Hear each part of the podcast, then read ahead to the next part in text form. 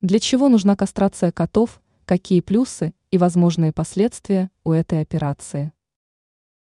На первый взгляд людей, не разбирающихся в теме, кастрация – это акт вандализма, бесчеловечности и еще много каких негативных выводов.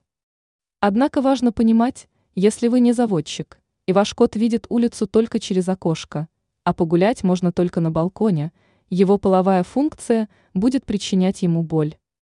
В период полового созревания, а у большинства пород это начинается приблизительно в 6 месяцев, ваш питомец начнет вести себя неадекватно и агрессивно.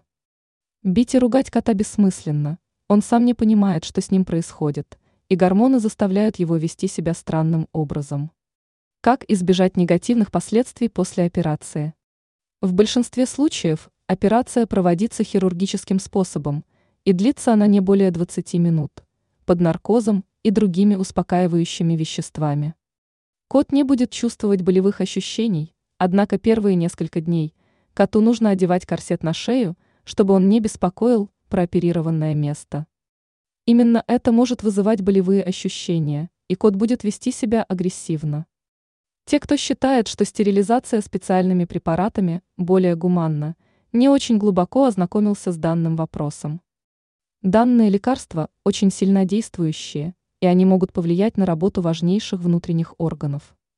Одним из последствий еще считают ожирение, но это мифы. Ожирение – это генетическая предрасположенность, кастрация на это не влияет. А если котенка кастрировали еще до влечения к кошкам, то он в принципе не изменит своего поведения, только не будет обращать внимание на кошек.